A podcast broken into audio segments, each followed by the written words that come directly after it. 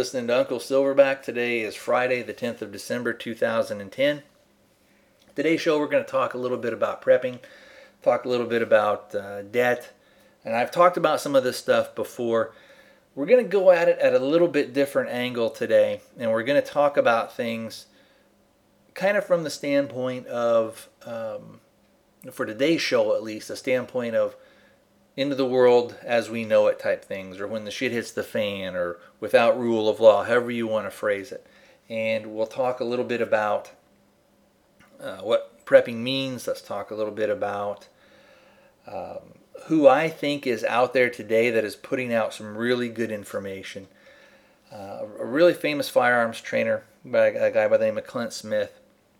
One of his DVDs that I was watching one time, he said, and he was talking about, well, how do you kind of know who's the real deal, for lack of a better word, or how do you know what training is good and what is bad? And he says, you need to apply this single word to all the training that I'm going to give you and apply this word to any other training that you're going to get. And of course, he was talking about firearm stuff, but you can you can apply this single word to every pretty much everything in life, and but especially if you're looking at, you know, is this BS or not?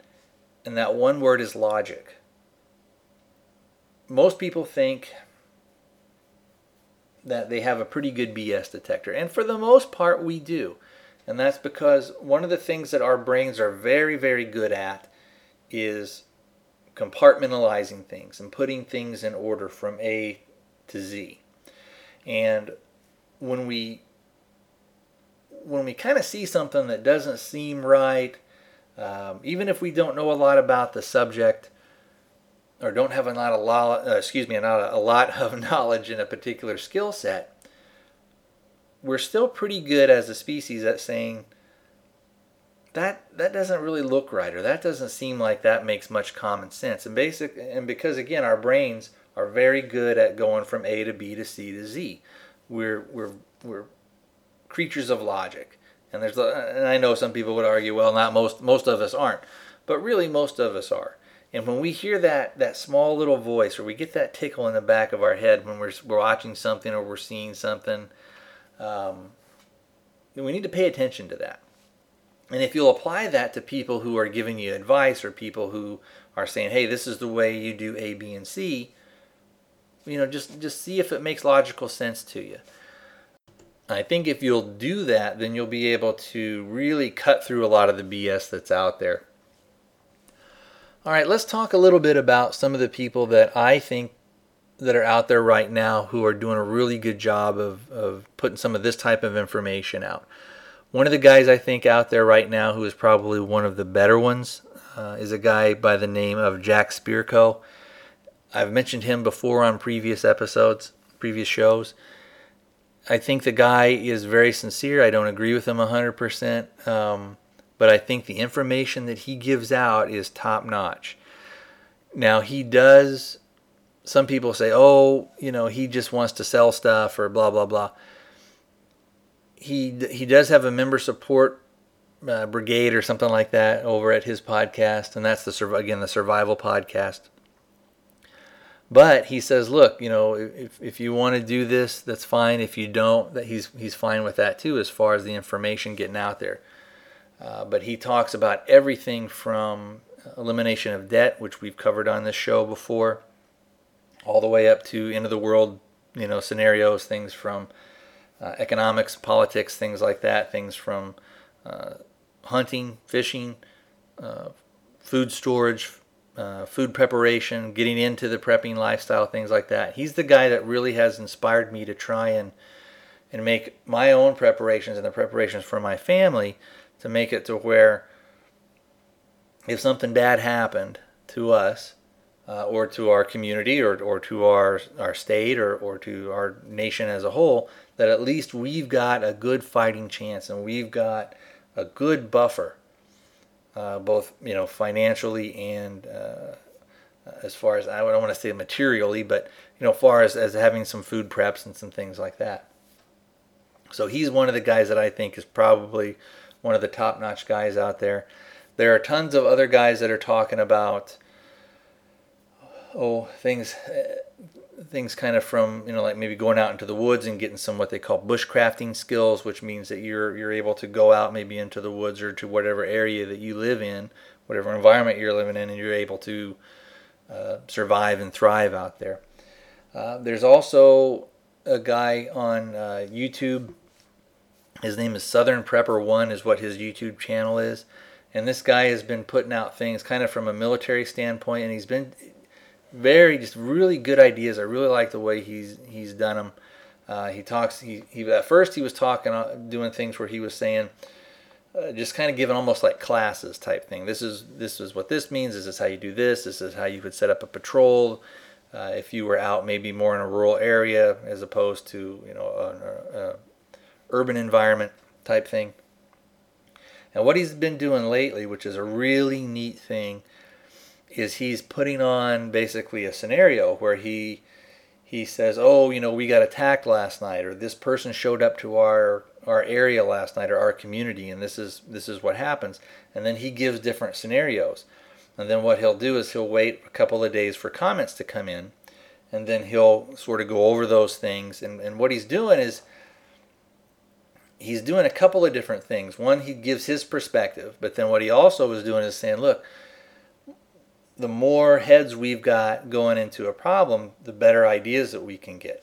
And so when he sort of does the, for lack of a better term, maybe the classroom setting type thing, um, he will mention other people who've left comments or who've done stuff uh, and given ideas and brings them in and he'll say, oh, I wouldn't have thought of that. Or I, you know, I, uh, this would have been a little bit better deal for this, this type of situation. So again, his name is Southern Prepper One if you want, you can go to my YouTube channel, which is 525 Donuts, and look under, under my uh, subscriber section and the people that I've subscribed to.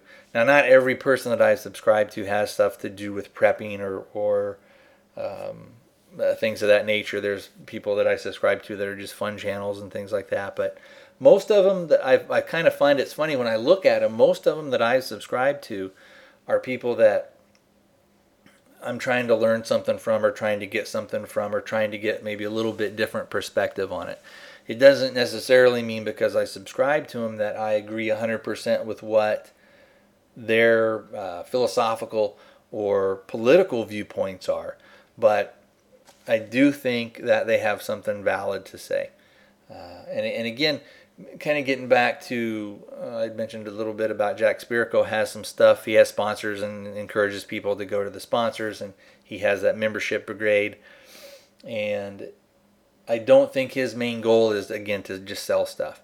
And just because there are some people out there that are selling things and trying to make some money, doesn't mean that the information that they're giving you and imparting you is totally invalid.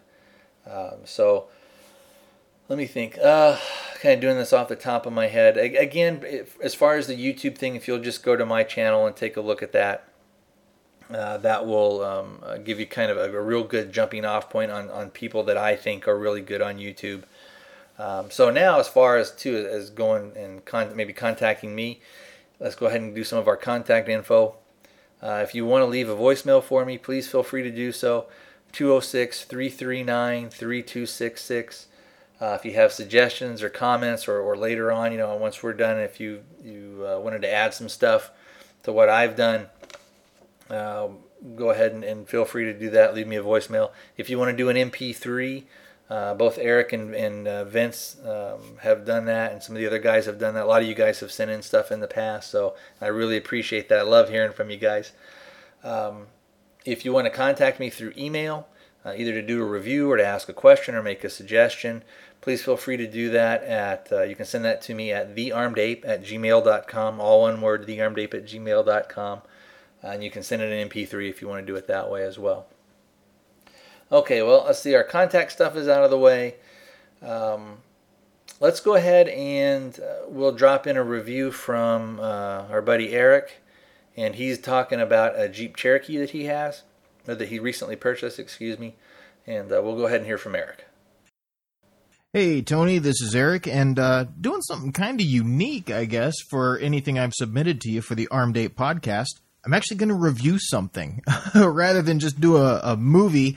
I'm going by the criteria you laid out for your reviews, and I was going to tell everybody about the Cherokee that I recently picked up. I've been kind of looking for a 4x4 for a while, uh, something that I could take out on camping trips and and just kind of beat around. And I knew that I wanted an older one. I couldn't bring myself to to buy some brand new, crazy expensive, beautiful uh, vehicle and then and then scratch its paint up. I want something that I can thrash off road, uh, throw stuff in the back and go shooting with. So first, what I really struggled with was: do I get a four x four pickup or do I get a Jeep? You know, something more SUV like. And really, the decision it, it was tough for me. There's no right answer for anybody. I simply decided a truck can do anything that a Jeep could do uh, except it can also haul furniture. You know, it was kind of my thought. I was actually leaning towards an F 150 with 4x4. I wound up going with the Jeep Cherokee, which is, you know, fairly small compared to other SUVs because I decided, you know, I go camping and stuff a whole lot more, and I wanted something narrower that could potentially fit uh, into trails or tight spots a little bit better than a, a pickup and I do that stuff a whole lot more than I go shoot. Well, not than I go shooting. I can still take all that stuff, but you know, I don't move couches all that often. So a pickup for me was really like, eh, n- not needed. So uh, what I wound up getting was a 91 Jeep Cherokee XJ. XJ is the internal frame code for uh, the you know you've got your CJ5s, your CJ7s, and the Wrangler family. XJ was the the normal Cherokee, not the Grand Cherokee. These things are actually kind of hard to find because the people who have them seem to know what they've got and don't want to get rid of them. At least here in Tucson, Grand Cherokees are a dime a dozen. You can find those anywhere. They're much more street oriented. They're not really worth anything off road. They're bigger, they're heavier, more internal volume, and if you want more comfort while driving around town, probably a better choice. The XJ, the the plain old Cherokee really is off road dedicated. Mine's a base model. It's so base it doesn't even have a tripometer. The odometer is all it's got. It is so incredibly bare when it comes to extra features and stuff and I love it. It's uh, it's almost primal. I've got the 4 liter high output engine, uh, an NP 231 transfer case and an AW4 automatic transmission. Uh, let's see. I, I don't know what else I should say to describe it, just to give people uh, an idea. I was specific that I wanted something from 91 to 2001 when it was finished being made. And the reason why was because I found, and, and if you guys Google this, uh, Cherokee Buyer's Guide, one of the first things that you should find, probably the first, is an article by JP Magazine, and it goes over the history of the Cherokee and kind of spells out everything they uh they also talk about how cheap you can get one and that was very nice that I was able to pick this thing up cash. I paid about 2000 for it. So uh let's see. What is it designed to do? Well, it's designed to be an off-road vehicle, uh, an all-purpose general utility type vehicle. On the uh, on the registration, it is actually described as a station wagon, and and that hurts a little bit. But uh, I like the fact that I can carry a bunch of stuff. I can have an enclosed compartment uh, that's you know weatherproof, but I can still tackle most anything that I would want to do. I don't do real serious rock crawling, but it is a good four wheel drive. Uh, it's truly a utility vehicle. How well does it do it? I would say fairly well. Um, there are some drawbacks. There have been some times where I couldn't quite do what I thought I wanted to do. I'm not sure if that's uh, a failure of the Jeep itself or whether it's design. Um, let's see. It's actually I've got notes on this. For how well does it do it? I would say I would give it a C or a B letter grade. You know, it average to above average. It's got decent ground clearance, and uh, I really like the spare tire location on the one that I bought. The whoever the original owner was got it where it was rear mounted outside the tailgate, uh, or rather the lift gate.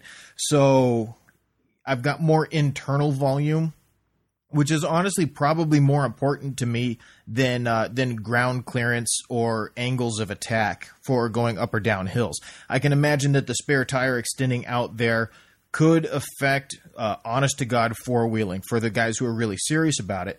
But because this is kind of a utility thing for me, and, and I want the uh, the internal volume, the spare tire location on a lot of Cherokees is actually inside, mounted. How do I say this? Uh, against the the wall basically on the driver's side all the way to the rear in the compartment. So it's uh, it's kind of running along the length of the vehicle. That makes any sense, standing upright. Uh, it's a good location, but um, it's I prefer mine because it gives me that much more room for you know boxes of ammo, sleeping bags, camp stoves, whatever. Uh, you know what? Real quickly, let me just go back to the description of the Cherokee real quickly. One of the things that was so cool about this is it was one of the first unibody. The body is the frame, basically, and it makes it much lighter weight. That doesn't really help the gas mileage all that much. I'll get into that in a bit, but uh, it does kind of help it as far as power to weight ratio and its ability to climb. Um, you know, and just throwing that out there. Uh, let's see. Uh, the tires suck. This goes into that C or B letter grade. Back to how well does it do it? Uh, there's really no tread for off-road traction. Now, I doubt these are, are factory tires. I mean, this car is almost 20 years old, but uh, these are definitely street tires. There, there's no off-road pretension. Whoever bought this they wanted a truck with a camper shell basically. They wanted a small mazda b2000 with a camper shell and they got a cherokee instead. Um, they're slippery and there's no grip. I've uh, i've lost traction on some wet grass. It wasn't all that wet. Um, but I will say that the locking differentials really help for scrambling up looser surfaces. The four wheel drive on this thing works very well, and from some of the reading I've been doing, people get really wrapped up about the NP uh, 231, and I think it's the NP 242 transfer case. I'm still kind of Jeep stupid, but for what I think I'm going to be doing, uh, I believe I got lucky, and I think the 231 is actually the better transfer case for me and for my purposes. Uh, this is one of those where if you're really going to get wrapped around the axle about the thing, you know, not to uh, play on words too much since we're talking about drivetrains, um, you might be better served knowing what you wanted to do ahead of time. For my purposes, I, I think I've got the right one. Uh, let's talk about the cons uh, or its shortcomings. This is the third point. Uh, for one, gas mileage. It is light comparatively, you know, the vehicle, uh, compared to the Grand Cherokee and some other SUVs, but the gearing and the engine really work against any advantage in weight for gas mileage. This thing gets Dang it. Okay, put my phone on silent. This thing gets 15 miles to the gallon whether I am coasting downhill in neutral or towing a house uphill. It it really doesn't seem to vary all that much. Um, the uh, the rear springs are flat, and I think that's from a lot of towing. This thing does have a tow bar that was installed on it aftermarket, and uh, and again, like I've mentioned, the tires. Uh, you get what you pay for, though, and that's one thing I really have to point out. As I was looking at this, part of the reason I got this is because I picked it up for two thousand dollars, and a lot of the other Cherokees that really interested me were closer to three or four, uh, maybe as much as five, but but not much beyond that.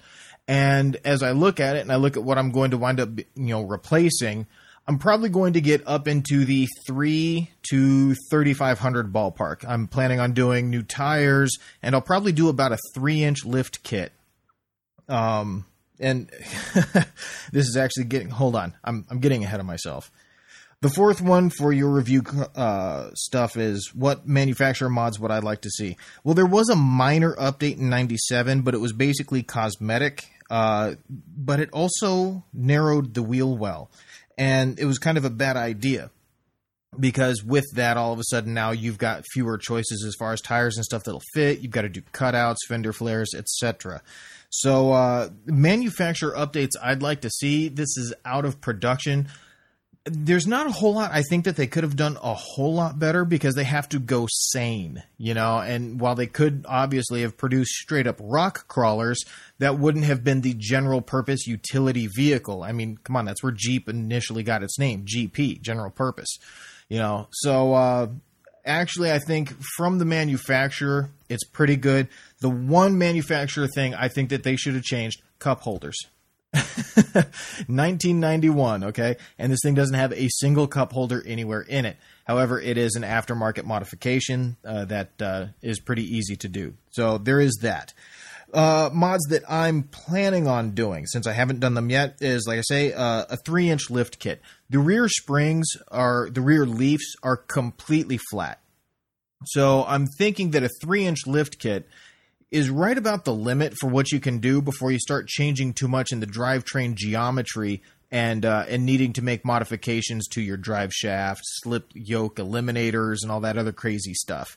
Uh, three inches, like I say, about the limit, and that will fit 31 inch tires. It'll be an improvement, but it's also not over the top, and that's kind of what I'm going for. Uh, I would like a little bit more off road capability, but I'm not looking to do anything terribly crazy.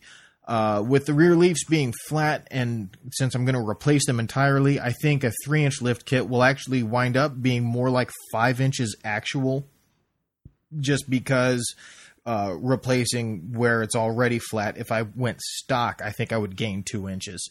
So uh, there is that. I got to say this this is even though I give it a C or B letter grade for the price I paid for it and considering how off road capable it is for my purposes, I don't think I've ever been quite so happy with the vehicle. It's really a great little bombing around truck. And it's one of those things where when I scratch the paint, I get out, I look at it and go, huh, it, it looks even better. I earned that. So uh, I really do dig it. And if you're looking at all for a four wheel drive off road vehicle, um, it can be very, very easy to get caught up in the fantasy of things we would like to do. You know, it's kind of like when you're shopping for a computer and it's just a little bit more for this upgrade and just a little bit more for this upgrade. Uh, I got very lucky in that I found something that was basically bone stock, really good price, and is actually going to suit my purposes just about perfectly. It's not the best on gas mileage, but uh, that's about the only knock against it for a daily driver. It's got a radio, it's got AC, it's nothing fancy, but it works and it's a whole lot of fun to be able to look at a curb and say, you know what? I'm going to go up and over that, you know, and I couldn't do it before. So, uh, very cool little 4x4. And if anyone else is looking around for uh, for truly a general purpose utility vehicle, you know, keep in mind that, that used can save you a lot of money, and that's how Jeep got their name. So, uh, with that said, hope you guys have uh, any input for me. That would be great for uh, any guidance, since, like I say, I'm new to Jeeps. And uh, y'all take care. Hey, Eric, thanks for that review. If it, like he said, if any of you guys have any tips or pointers or suggestions for him, any of you Jeep guys out there, or any of you four wheeler guys out there that uh, you could provide, go ahead send that in, and we'll either read it out here. If you want to do an MP3 like he did, go ahead and uh, send that in to me at thearmedape at gmail.com.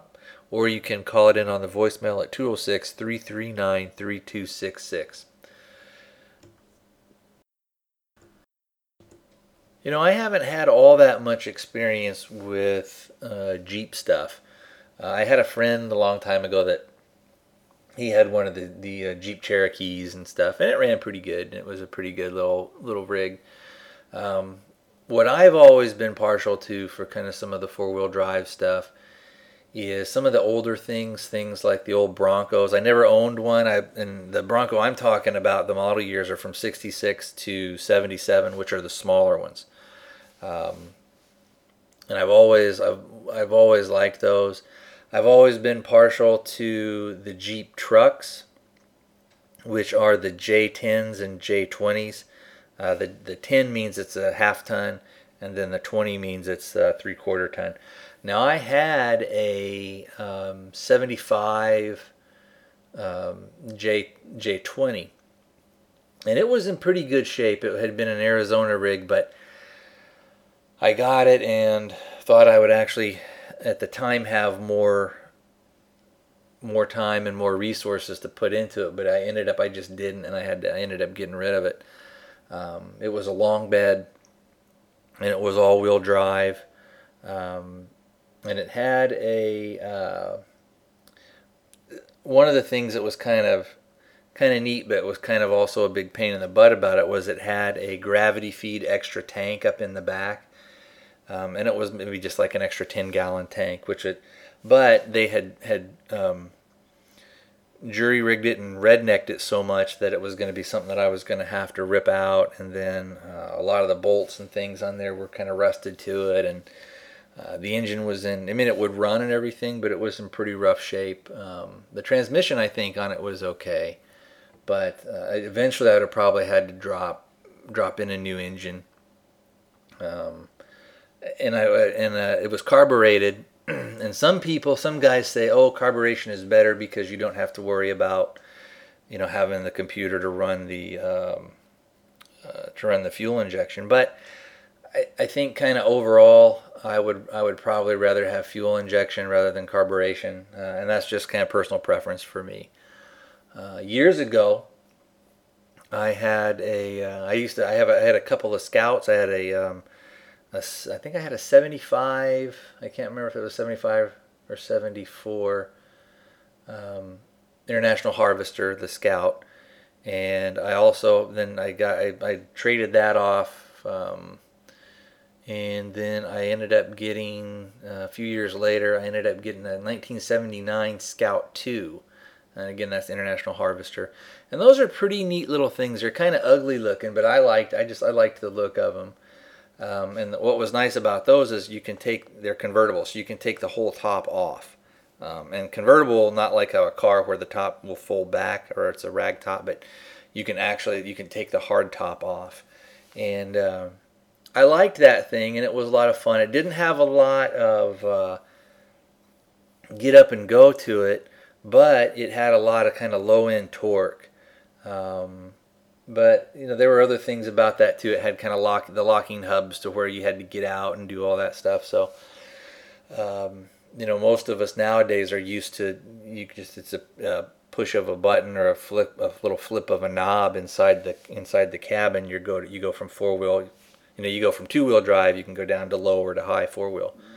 Um, but you know having said that, uh, I don't know that I would ever get one of those again. Um, I think what I'd like to get again would be a, a, a real um, good model of, of that J20, of that Jeep J20 truck. Um, they ne- I don't think that they ever made them in a crew cab or anything like that, so it would just be a single cab configuration.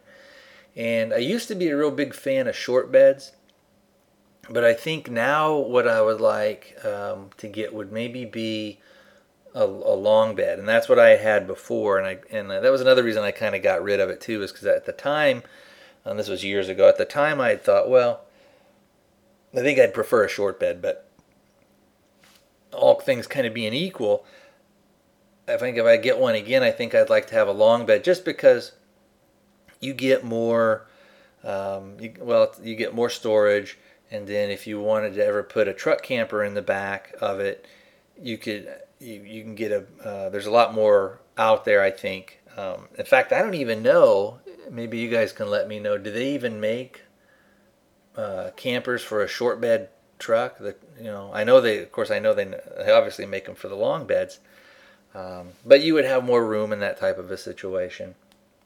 Um, so I think eventually I'll probably, you know, get one of those again. Maybe when my my current truck kind of gives up the ghost, but that that won't be for, geez, probably another. Maybe eh, let's see, it's about three years. Shoot, probably at least five to six years. Um, I I tend to keep vehicles for for quite a long time. You know, if you just do a little bit of maintenance on them, though, most especially the modern stuff man, it's not like when I was a kid. You know, you'd have belts and hoses that would go out, and they just weren't as well. Uh, the technology behind even those things, like your belts and your hoses and stuff, and how long your engine could go and your tires and all that stuff, they just weren't designed to. They just to last as long, and it wasn't. I don't think there was like a planned obsolescence thing. I just think the materials that they had at the time and the technology that went into them, they, they just didn't last very long. But heck, now you know you can you can drive for there's what 70,000 mile tires you got hoses and belts that will pretty much go almost 100,000 miles you know without without needing to be changed. Um, you know, just the, the the materials and the stuff that we have is so much better. Uh, so anyway, like I said, once my I think once my truck that I have now kind of gives up the ghost, I think what I'll do is look at maybe getting an older used like a J20. Although I've all I've always liked too those Chevys. Uh, I like the Chevy the Chevy C10s and the and the um, the 20s on those as well. But I don't know. I'm kind of partial, I guess, to the uh, to the Jeeps. I kind of always liked those too. And uh, I guess if I had to say for what appeals to me, aesthetic, more a little bit more aesthetically, is actually the is the Jeep. So um, anyway, kind of enough about uh, truck and car talk, I guess here a little bit. If you guys have like a favorite uh, four wheel drive or a favorite older uh, vehicle, go ahead and call in or write in and let me know. Now earlier in the show, I had mentioned that I was going to talk about, you know, that in, in the prepping community, or, in the, or the survivalist community, however you want to phrase it, they're kind of the big subjects are always talked about. Uh, but if, if you were looking at long term disaster area, let's say so that the society has collapsed and it's not going to come back for, you know, for quite a while, what are some of the little skills and some of the, or, or skills, I guess, that, that you could say would be considered things that that wouldn't necessarily be a survival based thing, but things that that are often overlooked. And the more I thought about it, the more I thought, well, okay, well, what are some things that you would need kind of on a daily basis?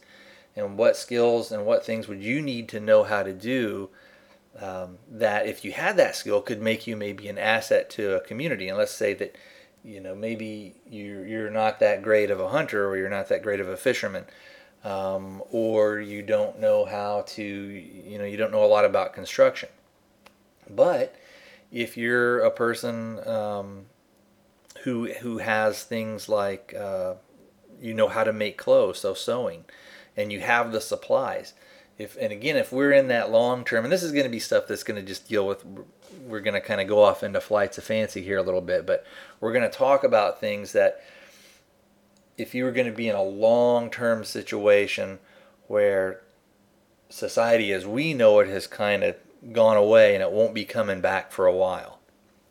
Um, so again having a skill like knowing how to sew clothes knowing how to tailor them to where they fit and you can say, well, I have a lot of clothes or I have this or that. Well, those those may get used up. We're not used to. Uh, most of us are not used to wearing or having only one or two pair of jeans and you have to wear those pretty much every day and you're having to be outside and working and constantly doing stuff where there's a lot more wear and tear on those things than what we normally put our clothes through. Uh, also, you know, the, the way that we how we wash our clothes and being able to dry them is a lot less wear and tear than having to run them through like uh, you know like on a, a, wash a washboard in a bucket. Um, and you know our clothes are able to get cleaner. They're able to um, basically you know just to last longer. But eventually those clothes are going to be gone. So if you're somebody who knows how to sew, you know how to take the measurements, and you have some of that stuff stockpile. You know, we talk about when we talk about stockpiling things, we don't ever really think about. Everybody thinks about well, you got to do food, you got to do ammunition, you got to have some guns, you got to have. Um, uh, you know, and I talk about things like this too. You need to have basically tools that are that are true hand tools, not not power hand tools, but good old you know good old crosscut and rip saws and hand drills and hand braces and things like that, and chisels and files, and all that kind of jazz. Um, but you also really need to would think about. It would be easy to get uh, some packs of, of needles and thread and things like that, uh, and stockpile those. They take up very little room, and those things to somebody that didn't have those, if you were able to give them a needle and uh, a few spools of thread, that stuff would be very, very valuable to them. Uh, also, things like um, having uh, actual just fabric. Um, fabric is, of course, you know, storing that would would kind of take a lot. And I know people say, well, you could go out and scrounge and scavenge and do this, but eventually all that stuff is going to be gone, and eventually somebody who's enterprising is going to go out there and they're going to hit um, hit one of those fabric stores and they're just going to take everything out of it, or they're going to take over that you know that warehouse. They'll go in there and take everything out, but um, that enterprising person may not be you, and that enterprising person, uh, even if they were friendly to you and wanted to come and trade some of that stuff, maybe they're not in your area. Maybe they're two or three hundred miles away, and they're not going to get to your area. Uh, so just having a few things like that, um, but again, having that skill of knowing how to sew, and I'm not talking about necessarily knowing how to use a sewing machine. Now I'm, uh, of course, most of those run on electricity, but you know, if you were having to hand sew everything, um, you know, I've I've done repairs on clothing and sewn on buttons and done this and done that. And uh, sewing stuff by hand is kind of a pain in the butt. Uh, and some people say, well, you you could kind of learn or figure it out. But if that's a skill that you already have, again, it's something that you could add to a, a community and also things that you could teach. You could teach other people to do it. Um, but again, I think the main thing would be having having the thread and the needles because I there's I don't know how you would go about making an actual sewing needle. Um, I don't I have no idea how I would make one if somebody said, well, you know, try and make us a sewing needle. Well, I can't do it. Um, and if we if we also talk about, you know, some people will say, well, you know, you may not really need that much fabric because you could just you could go out and kill a deer and skin it and then you know tan the hide and then make buck make a buckskin shirt make buckskin pants blah blah blah well um, that that may happen a couple of times but if if you're in a group that there's 20 or 30 people you you may not be able to find enough game to provide enough clothes for anybody but and again so uh, and again this is just stuff that we're talking about where these maybe aren't necessarily life uh, saving skills or skills that you would have to have um, or you're going to die but it would be something that would be nice to know how to do or to have somebody in your group if you've got a group that that's it's going to be part of your uh, again prepper group or a survival group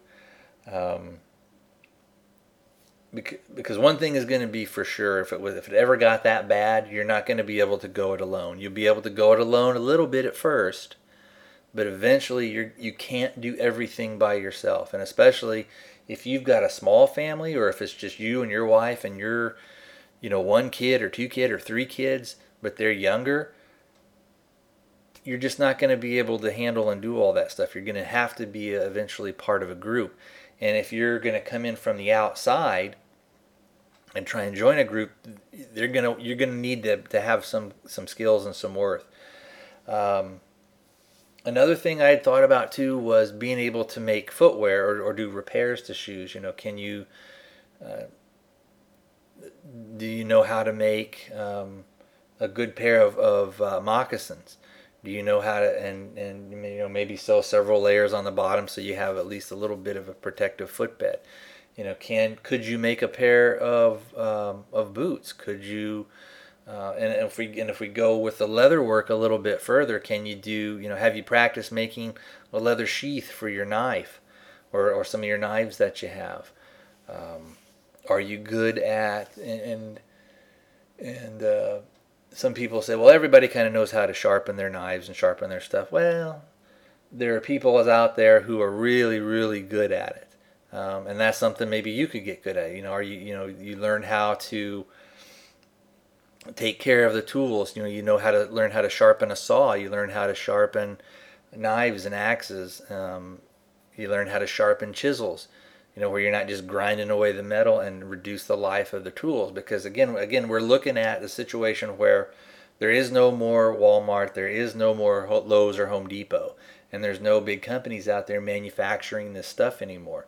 So again, having a, having a skill of um, being a sharpener, being a guy that can really put an edge on stuff, and it's not that far fetched. I mean, if you think about it, not too long ago in this country, there were people much like the traveling salesman, but they were traveling. They would go from town to town and place to place, and they would have in the back of their little truck or the back of their car, they would have uh, sharpening, and they would go to people's houses, and they would they would you know talk to the men there for about the tools and the women about the you know the uh, uh, the kitchen knives and stuff, and they could they could hone an edge up, they could reshape a blade, they could do all sorts of things like that. So even having that skill of knowing how to really put a um, put an edge on a knife, knowing how to bring a knife that's kind of uh, maybe has the handle broken off. Well, you know, if you're the sharpening guy, you probably know how to fix those things. So anyway, those are just a couple of things. Now I'd thought of, a, of you know quite a few others, but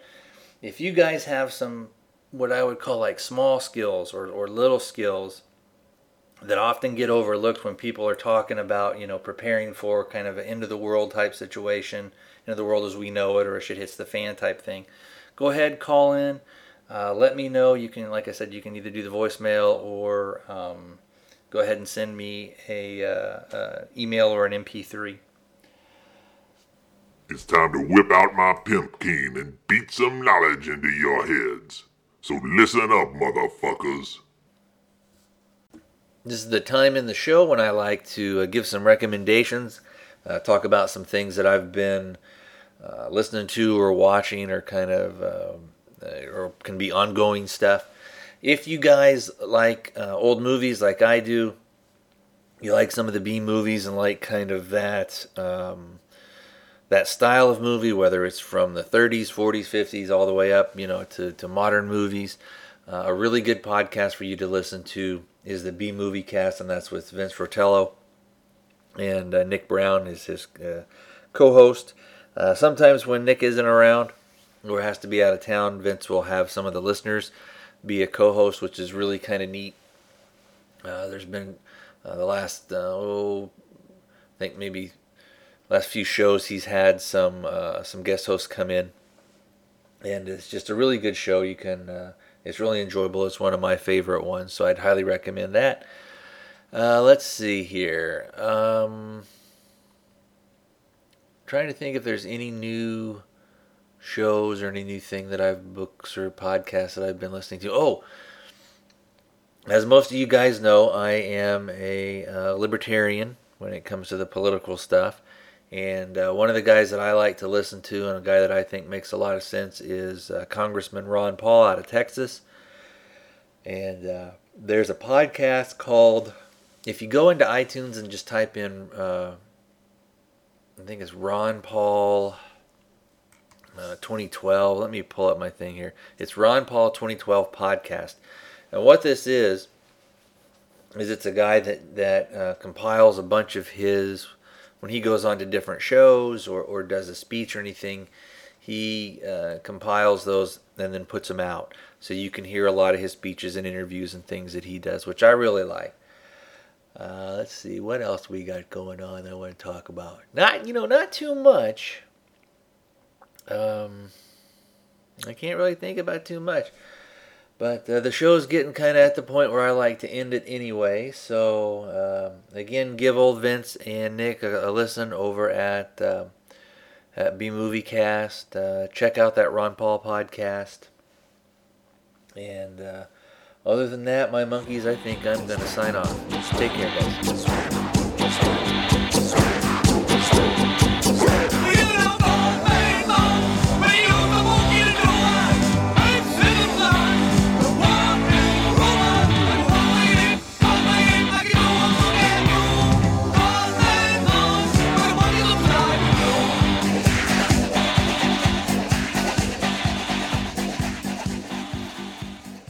Guy's got a monkey scrotum and he's bragging about it.